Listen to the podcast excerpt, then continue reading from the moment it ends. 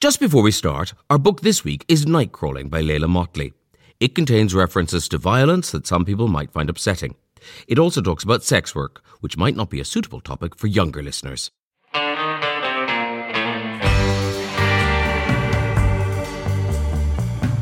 Hello, and a very warm welcome to this meeting of the Graham Norton Book Club. Let's get our chairs in a circle and pass around the Jaffa cakes because the first item on the agenda, well, actually, pretty much the only item, is plenty of top quality talk about some fascinating stories. Joining me to keep the proceedings moving briskly along is the marvellous Sara Collins. Hello, Sara Collins.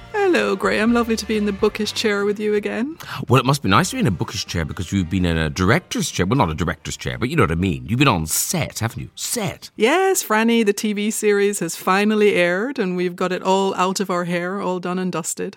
I mean, you must feel, you know, a little. Your your child is out in the world. My child is behaving well. Yes, I do. There's a, it's a bit it's a bittersweet, but I've been dying, as you know, to see the back of Frannie Langton for a very long time. So I also feel hugely relieved that it's all finished.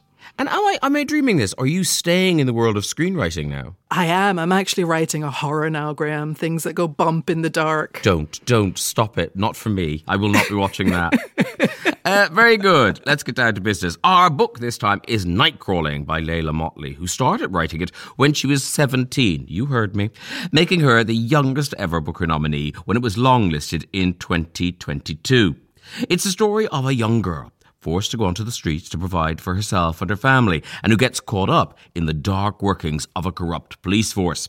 Here to discuss it are our clubbers, Cherie, who chose it for us, Siobhan, Katie, and Gerard. Hello, everybody. Hi, Graham. Hello. Hi. And it's a welcome back to Gerard. And uh, Gerard, am I right in thinking you've gone even deeper into the world of books since I last spoke to you? Yeah, I've fully left the healthcare business and fully entered the bookselling one. Okay. Congrats. Thank you. Are you in a bookshop or are you in a book online thing? What is it? Yeah, I'm in a bookshop in central London, um, serving many, many customers and talking to the occasional author. And more, more news of employment. Uh, Siobhan, I believe you've had a promotion. I, I have. I had a, I had a double promotion, Graham. a double oh. promotion. there, there, there, was no competition for the job, so let's not get overexcited. But still, you, you at least you got it.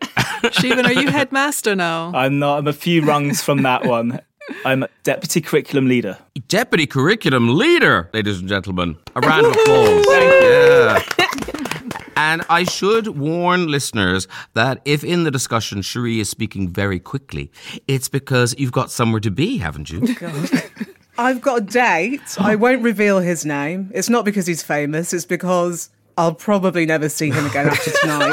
but I'm just being realistic. Brutal. So it's a first date, or are you dumping him tonight? Could be both. It's a first date. I'm hopeful. I'm hopeful. I haven't had one for a while, so I'm a bit. I'm a bit rusty. I'll just talk about this book. Yeah. I'll repeat Yes. the conversation that I've had with you guys. I'm not sure Nightcrawling's a first date book.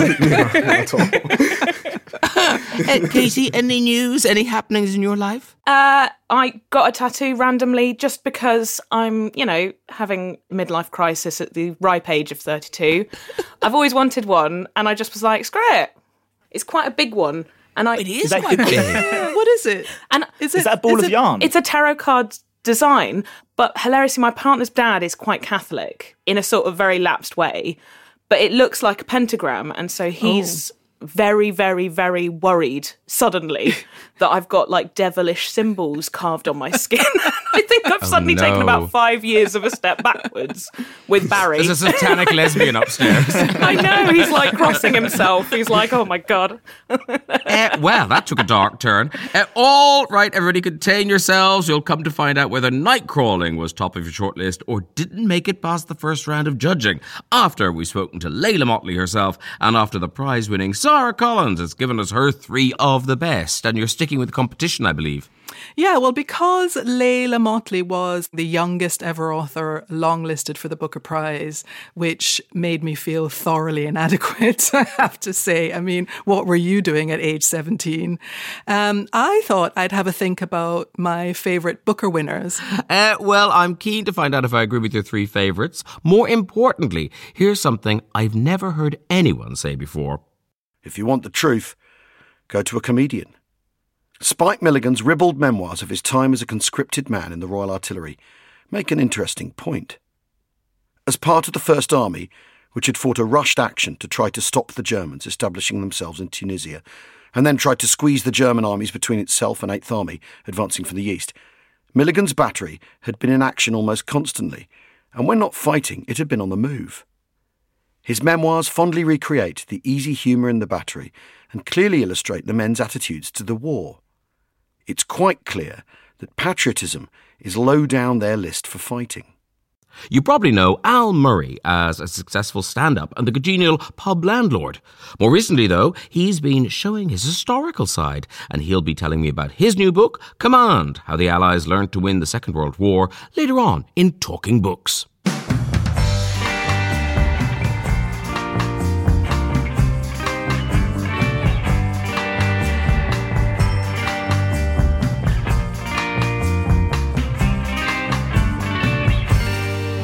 Right, let's turn to night crawling.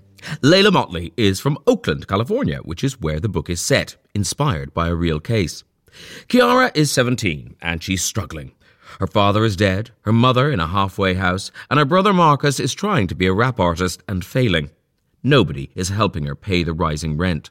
Plus, she's the only person standing between her nine year old neighbour Trevor and the care system. She's determined to keep things together and turns to sex work.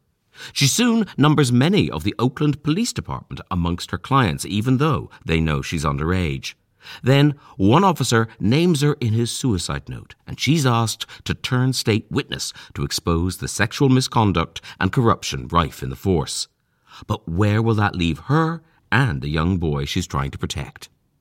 Leila Mottley was 2018 Oakland Youth Poet Laureate, but this is her first novel. Booker longlisted. Have you mentioned that? It was also an Oprah Book Club pick. Fancy. A lot has been made about how young she was when she wrote it, and I was interested to find out, given when you're that young, three years can include a lot of growing up, how it felt looking back on something she created at a different stage in her life there's definitely a distance. I'm 20 now. I just turned 17 when I wrote the majority of the book. And it definitely feels like 17 year old me um, kind of encapsulated in this breathing thing that now has come out when I was 19 and it's interesting it's it's a strange experience to be talking about something that represents a person that like I'm not anymore so, Cherie Millington is the clubber who chose Nightcrawling for us to read, and she has some questions. First of all, she's asking about the origins of the book, and we know it was inspired by a real case of, of police corruption. What made you decide, yes, this could be a novel? Well, I was born and raised in Oakland. I still live in Oakland, California. And in 2016, this huge case broke and it, it kind of consumed our local media um, and kind of the whole city. This young woman, um, she was a minor at the time, she was sexually exploited by different Bay Area police officers. And I remember, you know, kind of listening to people talk about it, you know, watching the local news.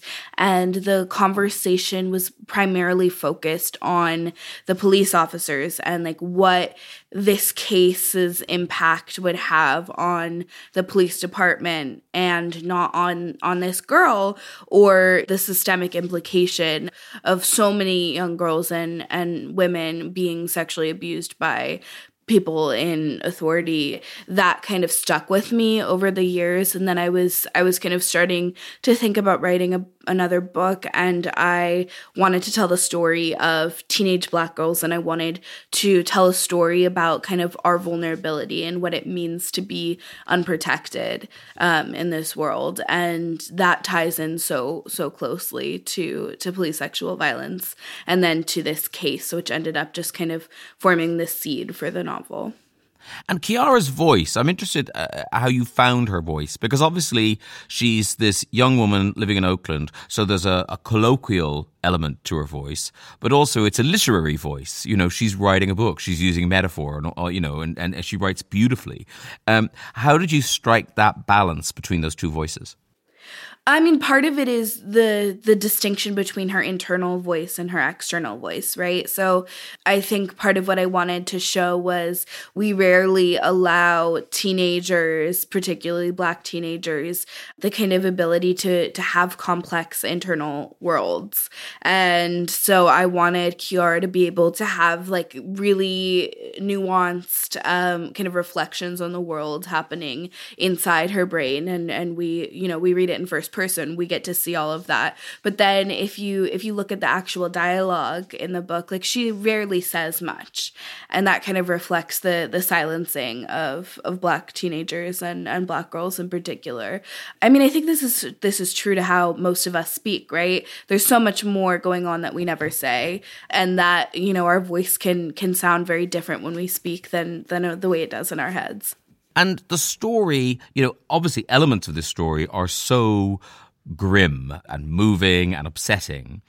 And yet there are lots of kind of moments, sort of very sweet domestic moments, like when she's in the little boy Trevor and things like that. Did you put them in for the reader, if you know what I mean? Mm. Did you just kind of think, I need to I need to soften this somehow. I need to help the reader through this book? No, actually, I think a lot of it for me was kind of building out Kiara's whole experience her whole world. And we we can't see a person as their complete selves if we don't see the the kind of spectrum of their experiences. And that includes you know mundane moments like making pancakes and it includes grief and it includes you know fatigue and all of these things that end up in making a character feel human to us. Um, but for me a huge part of it was just getting to know Kiara and and getting to know her be beyond what maybe we might see as the most important thing about her, which is what other people do to her. Um, and I think that so much of this book is is seeing her as more than that, um, and seeing her as you know a kid, and and so much of seeing her as a kid is about experiencing these moments where she is just a teenager or she's playing with Trevor in the pool, and that like that's a that's an experience that we can link so closely to childhood. And I think that as people, we're always trying to, you know, find moments of something, moments of joy, moments of love, even if we're enduring some of, you know, the most impossible things. I want to talk about uh, men in this book because certainly the, the, the policemen they're kind of you know monstrous. Those men are monstrous. Uh, you know her brother marcus is you know failing her throughout. Um, and yet you never seem to demonize the men. There's a great phrase in the book where you compare men's hearts to the moon, uh, sometimes waxing, sometimes waning. Um, was that a deliberate thing that you weren't going to turn the men into monsters? We see all of the police officers. We don't know their names. We know them by their badge numbers. For me, that was really important because it allows us to see kind of the the black characters in this book as central, um, and in the way that we often hear news reports about the killings of of black people by police, we often hear the names of the police officers. And instead of that, I just wanted them to be kind of like these nameless figures the book is is centered on Kiara's world, right? And so we see men the way that she sees them. Um, and I think that a lot of it is about the way that that girls are socialized um, to care for men and to see men's needs as kind of the most important thing. And so we see her, you know, kind of work to to take care of Marcus, her brother, and Trevor, the the little boy next door, and even all of these police officers, her brother's friends. She is kind of her whole life is is in pursuit of of caring for these men, and we understand them then through this kind of lens of you know this is the way that they were taught to to survive, and that doesn't mean we can't be angry at the the ways in which they fail, Kiara, but I do think a huge part of it for me was balancing out, you know, the ways that we see systems reverberate through people. And so much of the the way that men behave in this book is is because of the way men are taught to behave and um and how that ends up impacting Kiara. And now Cherie has a question. She wants to know where do you hope Kiara is after the ending of the book. You know, are you hopeful for her, or do you think she's sort of doomed to drift back into poverty and danger? In the beginning of the book, it's kind of everything feels inevitable. We we kind of know what direction she's going down. Whereas by by the end of this novel, like we end up feeling unsure. And that means there's possibilities. That means she has options and she might be able to make choices. And I think I I try not to to like also do that kind of what happens right after the last page um because for me the most important thing is that we have that question and that we at least feel as though she could have something different than she has had before. And listen to some questions we ask everybody uh, that we talk to. So let's start with the book that turned you on to reading. Did you grow up in a very booky mm-hmm. house? Were you that mm-hmm. sort of kid?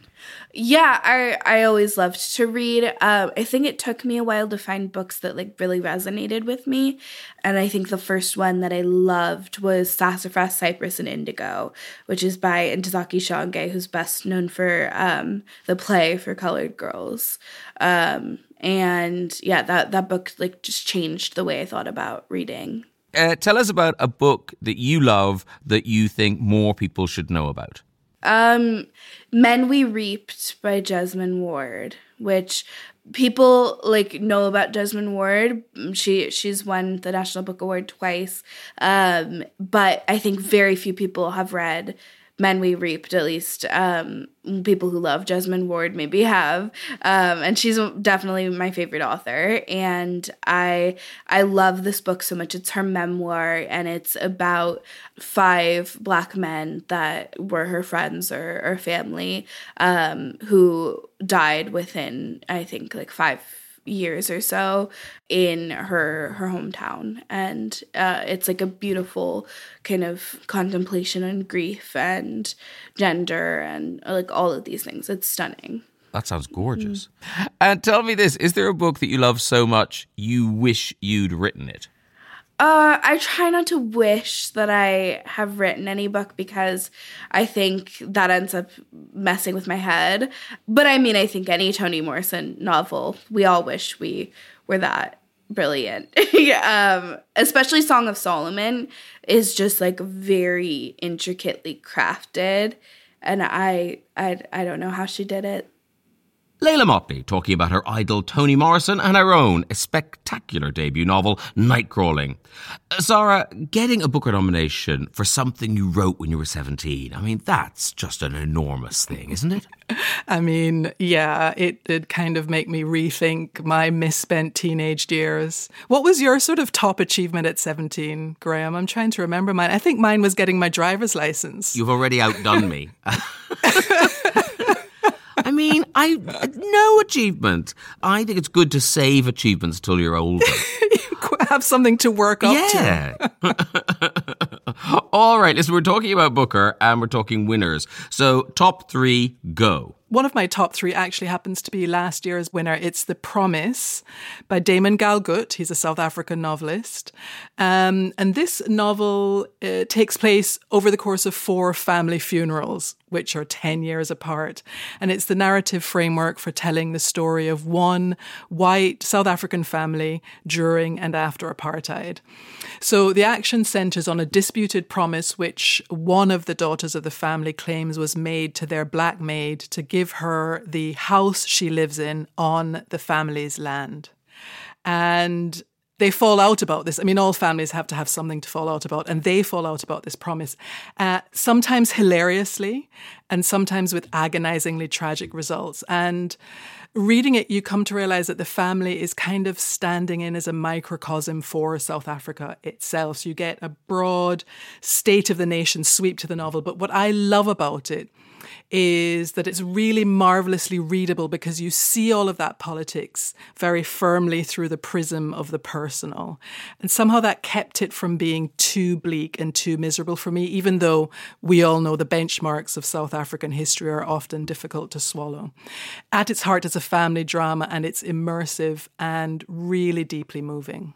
Oh, good. I've got that. I haven't read it yet, so looking forward to that. Uh, further back winners. Further back. Well, actually, I'm not even going that much further back. Obviously, the Booker made no impression on me until until the 2020s, because I'm just hopping back two years to Shuggie Bain by Douglas Stuart, which won in 2020. And this is a coming of age story. Uh, it's about a young boy growing up in 1980s Glasgow with a mum who's essentially drinking herself to death. You must have read this one, Graham. I know I so have read it, but what amazed me was what a huge, popular, Yes. best-selling Booker winner Yes. this was. Even though it's essentially just bringing you face to face with poverty and alcoholism and abuse and domestic violence and, you know, Margaret Thatcher's 1980s, like all the horrors of human existence. Um, uh, and why? When I recommend it to people, I say this is the most miserable book you'll ever love. And it's true. It is really miserable, but it's one of those books that illuminates, for me anyway, the dark side of humanity. Uh, Sometimes reading a book like that can feel cathartic. I think it works partly because it's an autobiographical novel. I don't know if that was your view as well. Douglas Stuart's such a he's got such a fierce intelligence and obviously a really good soul and it benefits from the complexity and balance you get, I think, when it's sort of based on the truth of lived experience. The people aren't two dimensional, which is a big complaint I have in novels that are all about suffering. Uh, It's also saved, I think, by seeing it through the eyes of a child. Yes. You know that that child becomes an adult. So something good has to have That happened. he survives. Yeah. And your final choice. This one does take us a bit further back into the past and much, much, much, much more serious. It's The God of Small Things by Arundhati Roy, won in 1997. In fact, it was her debut novel and then her only novel for about 20 years, which um, gives me some hope until she wrote her follow up in, I think, 2017 another story about very hard things uh, this episode. This time it's the caste system in India. Uh, this one is set in Kerala. It follows a set of fraternal twins, and they're trying to make sense of a family tragedy. Their spoiled young English cousin has drowned in a lake on the family estate. And we get their childlike perspective on this, but we also get their adult perspective because the story toggles between the 60s and the 90s. And I remember the feeling of reading this back when it was published was like sort of peeling off layer after layer of sadness, but also that the heaviness of the material was lightened by the most marvelous, gorgeously playful language. Arundhati Roy has this real knack for wordplay and punning and kind of mashing together the most highbrow and lowbrow things you can do with language, I think. It's full of vivid and evocative and sensory detail, but it's just also full of bonkersness. Uh, thank you very much, Sara Collins. And if you're keen to find out what all the fuss was about, but we're too busy getting red carpet ready to write down Sara's recommendations, just visit the Amazon or Audible website, search for the Graham Norton Book Club, and you'll find our webpage with all of the books that get mentioned on the podcast.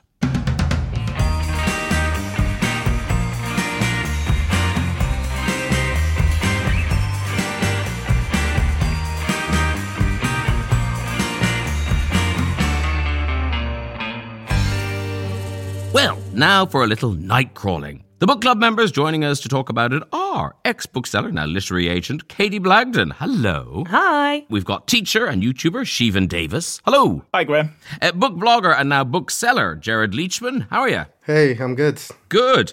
And fashion writer, Ladies Lit Squad founder and northerner in the South, Cherie Millington, who suggested night crawling for us to read. Uh, Cherie, what inspired you to share the book? How did you discover it? Do you know what? This it's a terrible story because I just can't remember. it. I, it was on a pile. It's not a story. It was by chance I picked it up, knowing nothing about it, and I just raced through. I thought it was fantastic. Only later did I find out that the author was 17 when she started writing it. I had no idea. Um, but I thought it was a, a very refreshing uh, new voice in literature. The character Kiara was so well rounded out, and the kind of her rich inner workings, and then the way she kind of communicated with everyone in the story was uh, a bit more monosyllabic, as you do when you're a teenager. You've got all these thoughts and feelings, but when it comes to communicating with everyone else, you just either can't be bothered or you don't know how. But yeah, I loved our main character. I mean, we'll stop talking about how, how young she was in a, in a minute, but Siobhan, as an educator of young minds, were you astonished that a 17 year old could, could produce work of this quality? Yeah, I was. I, I didn't realise how young she was until after I read it, which makes it all the more more impressive. I think. I mean, it, it's certainly a very authentic voice, and I suppose the fact that she's 17 when she writes it that makes sense. I just thought it was very well written, and the character is so well rounded that it carries the whole novel along. Uh, Katie, were you a fan? I mean, I can't overstate how much I love this book. There's so much pleasure in the writing. Her writing is so talented and so gorgeously done, and it's so poetic. And then she does have this sort of like really authentic, as Cherie was saying, that real authentic teen voice of like, I'm not really sure how to communicate with people because I am 17.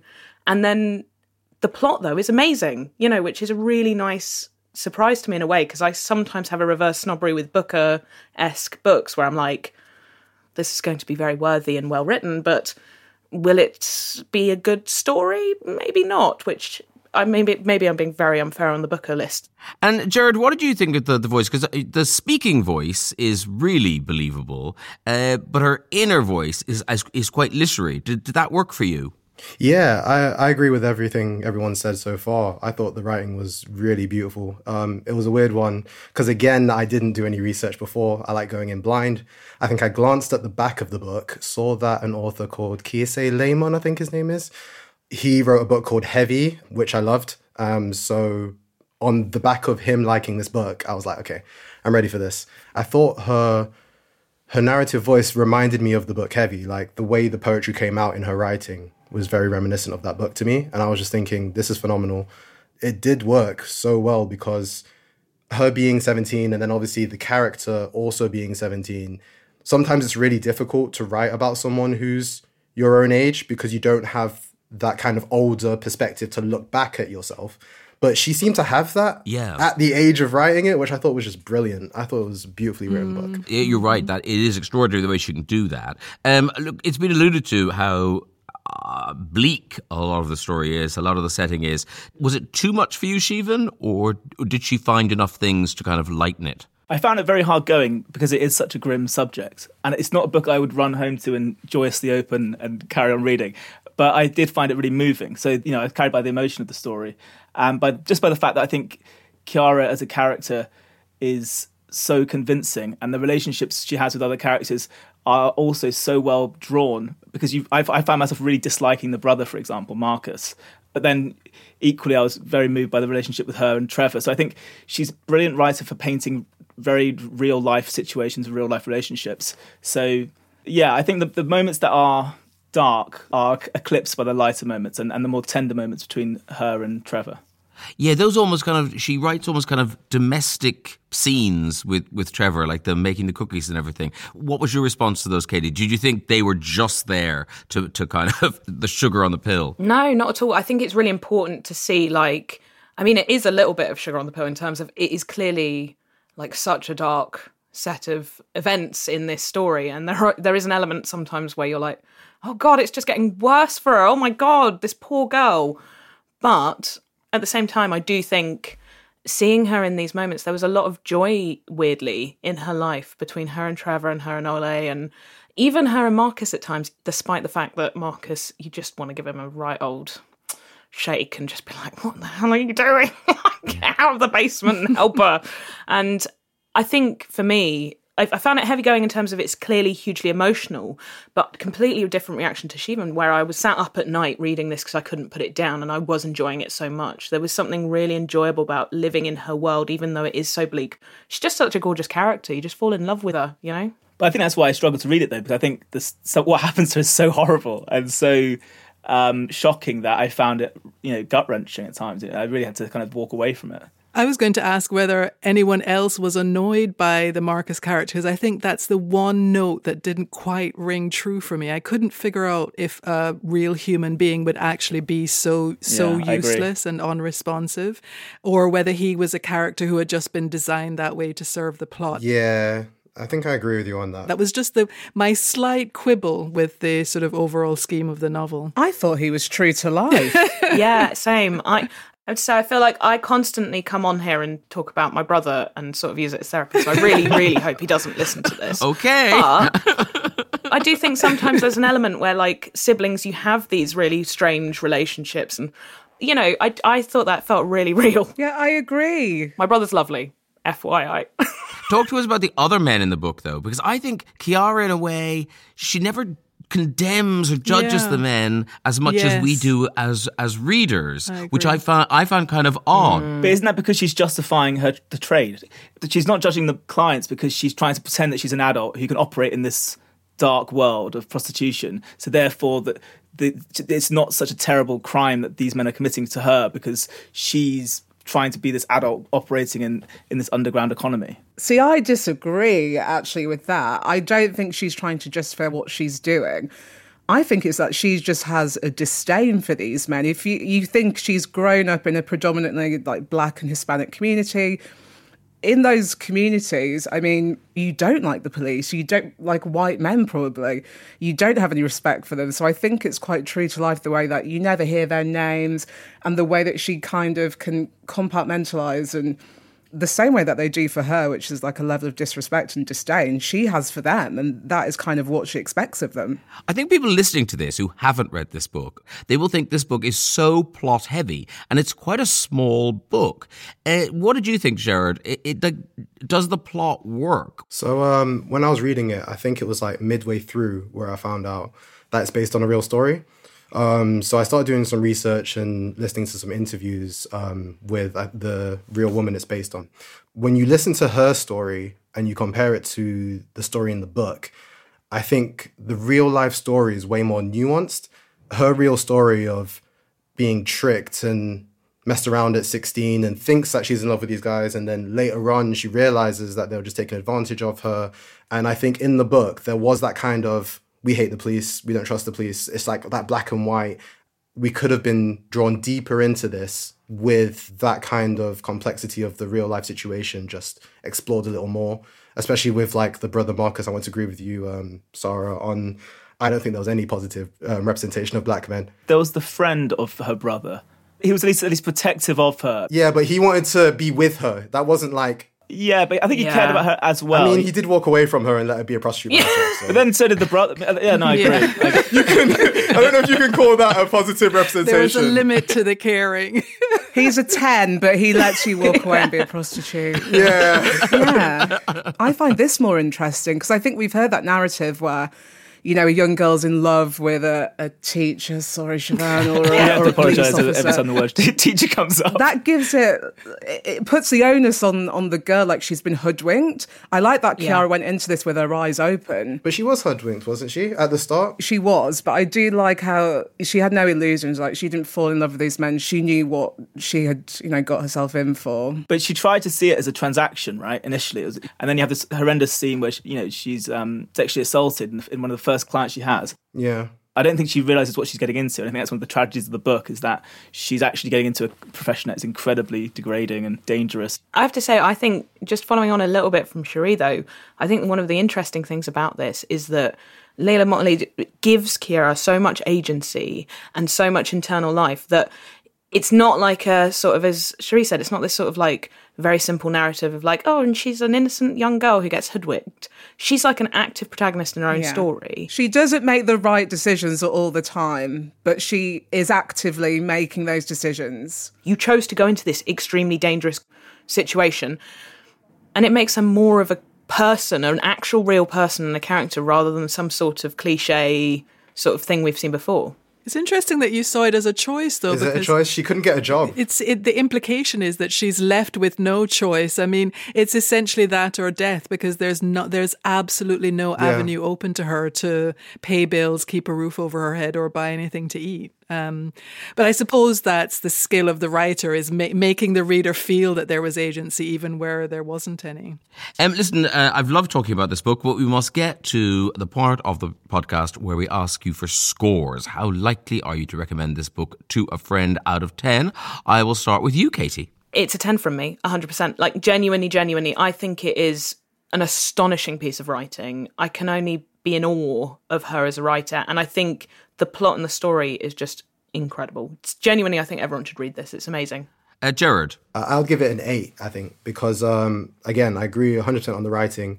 Um, I'm not sure if everyone would be happy with how grim the subject is, but I do think it's important to read these stories. So I definitely, yeah, an eight. Uh, Siobhan? I would give it a seven, I think. I, I did enjoy it. I don't think it's as well written as people have said it is. And I think there's some elements of the novel that didn't quite work as well as other parts. And I wasn't swept away as much as other people were, but I did still think it was a strong debut novel, definitely.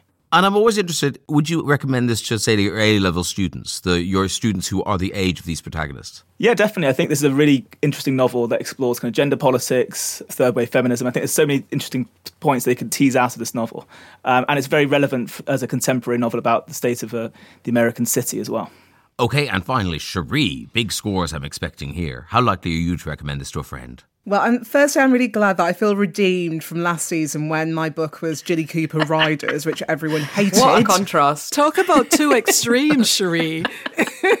two female authors. But um, yeah, I think how often do you get to read such a young female black author and such a good book? So for that reason alone, I will give it a 10. I've already bought the book and given it to a friend, and it's brilliant. Read it. Well, thank you very much for choosing it, Cherie. Time to find out what we'll be discussing next time, and it is the turn of Katie. Katie Blagden, uh, what have you got for us? Our Wives Under the Sea by Julia Armfield. It's a great is lesbian, Lovecraftian, horror body scariness. You know, horrible stuff in the bath, submarines. I mean, what's not to love? Wow. We are intrigued. That was quite the elevator pitch. I know. Our Wives Under the Sea. We'll be talking about that next time with Katie. In the meantime, thank you, clubbers all. We'll see you along the way. Bye-bye. Bye. Thank you. Bye. Bye. So, it's time for Talking Books, and I love a man in uniform. General George Smith Patton is more than just a general, more than a mere commander, much, much more than a man in olive drab poring over maps in his tent, or better still, in his boss's tent, pointing out where his boss has gone wrong. He's bigger than that. He's bigger, really, than anyone else in this book. He's huge. He's a totem, a self created archetype. He's his own gold standard. He's a movie star. But again, he's more than that. Patton is the star of his own movie. Al Murray is one of the UK's best loved comedians, whose know all pub landlord has been entertaining us by holding forth on topics he knows nothing about since the 90s. However, history is something that Al himself knows a lot about, and military history in particular. He and historian James Holland's hugely successful podcast, We Have Ways of Making You Talk, is so popular it has its own festival. Now, Al's written his first serious book, Command How the Allies Learned to Win the Second World War, which he's also voiced. Which means we needed to find out more, obviously. Did writing the book come about as a result of the podcast? Yes, it did. Yeah, it definitely came from the podcast. And then this this obvious giant gap in my diary that had been foisted on us by fate, you know. I've always not wanted to write a history book. I've always wanted to just enjoy history and consume it and be interested in it.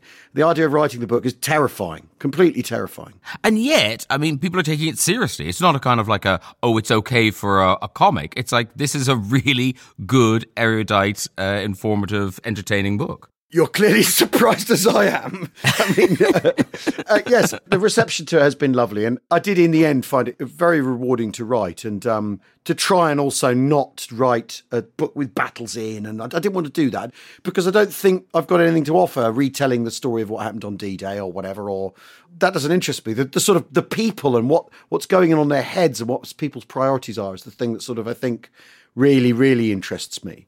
And you know, reading about you, obviously both your grandparents were very kind of involved Mm. in in the, the war, both sets of grandparents. Yeah. But lots of people our generation had grandparents involved in the war and yet haven't written a book about it. Well, yes. You know, when did the bug really bite? Well, it's my dad. My dad is responsible for this. My father, he was born in 1937, so he can tell you about there being no bananas and, and hiding under the kitchen table from doodlebugs. He can tell you that stuff.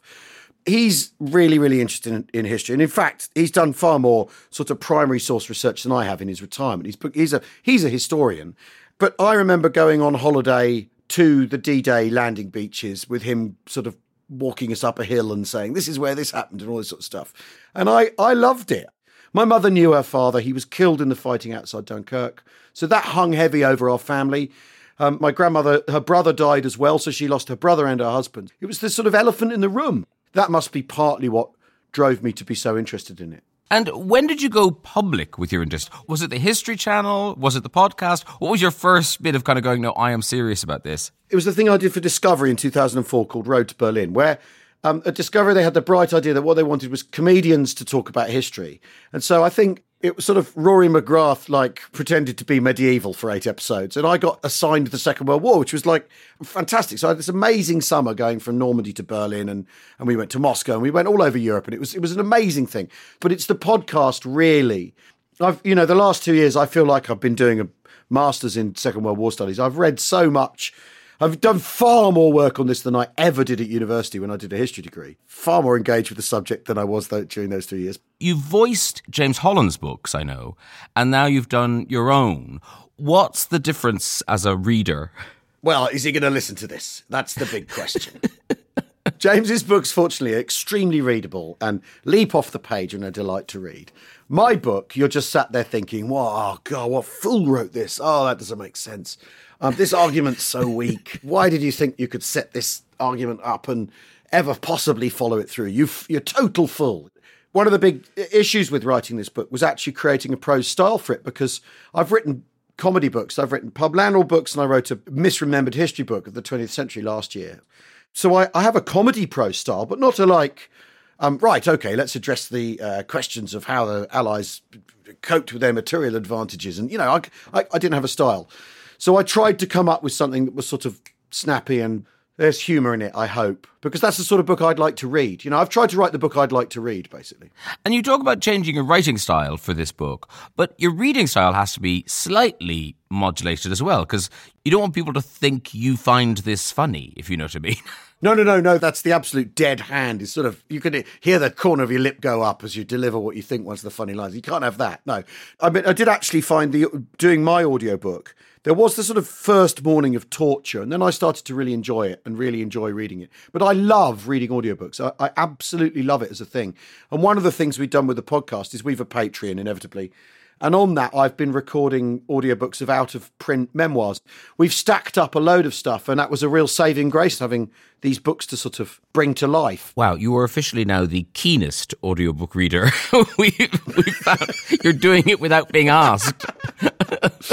well, yeah. Again, it's the depths of the pandemic, and, and you think, right, what am I going to do today?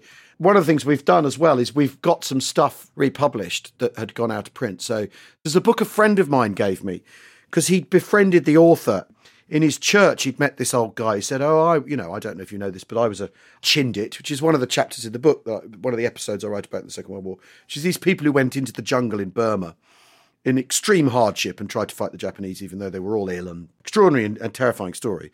And I read it, and then I read it as an audiobook on our Patreon, and we've republished it. Book by a man called Richard Rhodes James called Chindit, and it's an extraordinary book. And is Richard still alive? Did he live to see the book being published again? No, he's not. Ah. But his widow, the day it came out, we went round and gave her a copy, and, and so she's got a copy, and the book lives on. Uh, there's some questions we ask everyone. Uh, was there a book that, when you were a child, turned you on to reading? And, and was it history? Was it fiction? What was it? It was, I'm afraid, The Lord of the Rings. Oh. I went to boarding school and I always I used to get earaches in February and tend to find myself laid up in bed for a week with a terrible earache. And one February, my mum had given me Lord of the Rings to take to, to school with me, and I read it Monday through Friday that week. To be honest, the school I went to, it was quite nice to be transported away from it. So I was sort of willing, willing transportee. you know, Tolkien didn't really have to push that hard to get me to go away to Middle Earth. But I absolutely loved that book, and I and I do occasionally revisit bits of it.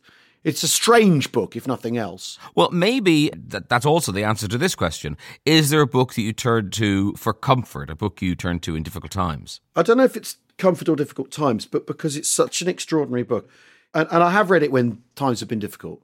I've gone back to it, and that's Catch Twenty Two, which is the Joseph Heller novel, you know, from the 60s, which is about the Second World War. So I'm kind of on my easy slopes there, as it were. But it's such an amazing comic novel. It's just such an extraordinary book. It was funny, rude, breathtakingly cynical, and also had this sort of extraordinary cut up narrative. Uh, the final book I want to hear about is one that you recommend a lot because you feel not enough people know about it. Well, I don't know. That's a tricky question. It might be one of your memoirs. It might be it might be Richard's memoir. We don't know. Well, I would, yes, I would actually say that at the moment, that's the book I've been pressing on people. Richard Rhodes James Chindit because it's so personal and he endured extraordinary hardship. And also, the, the, the interesting thing about him is he was the signals officer in his brigade, so he knew what was going on. Because very often, soldiers' accounts of, of stuff, they don't know what's happening. They don't know what the name of the hill is they're on. They don't know who's to their left and who's to their right. They don't know anything about the big picture. And he knew what was going on. So he knew the extent to which they were courting disaster and the extent to which things might go completely pear shaped. And he's carrying that around with him. He relies on his faith to get him through. And It almost made a believer of me. Al Murray on Richard Rhodes James Chindit, as well as his own adventures in history.